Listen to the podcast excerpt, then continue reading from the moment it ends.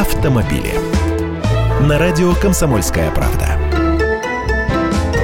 Здравствуйте! Коллеги тут историю рассказали. Школьный учитель из Великобритании Эд Хьюджес уже больше 20 лет коллекционирует старые советские машины. Первой стала «семерка», он купил ее трехлетней в 1991 году. Их тогда официально поставляли в Англию, как положено, с правым рулем.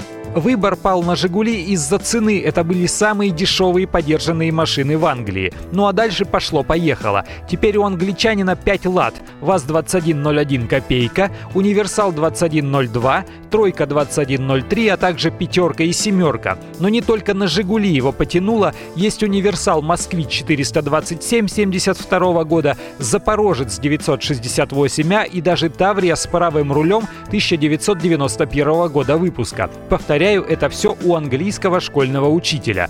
Он также приобрел себе еще три Вартбурга разных модификаций, а также Трабант. Это уже машины из ГДР.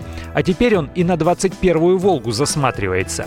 И вы знаете, лично мне не кажется, что его где-то что-то переклинило, чтобы он стал собирать автохлам. Есть у меня старенький, чуть живой москвич, вот заглядываешь ему под капот и понимаешь, что вот здесь нет ничего постороннего, все только чтобы ездить. Минимум электрики и никакой электроники, голый механизм, и ты четко понимаешь, что и как здесь работает.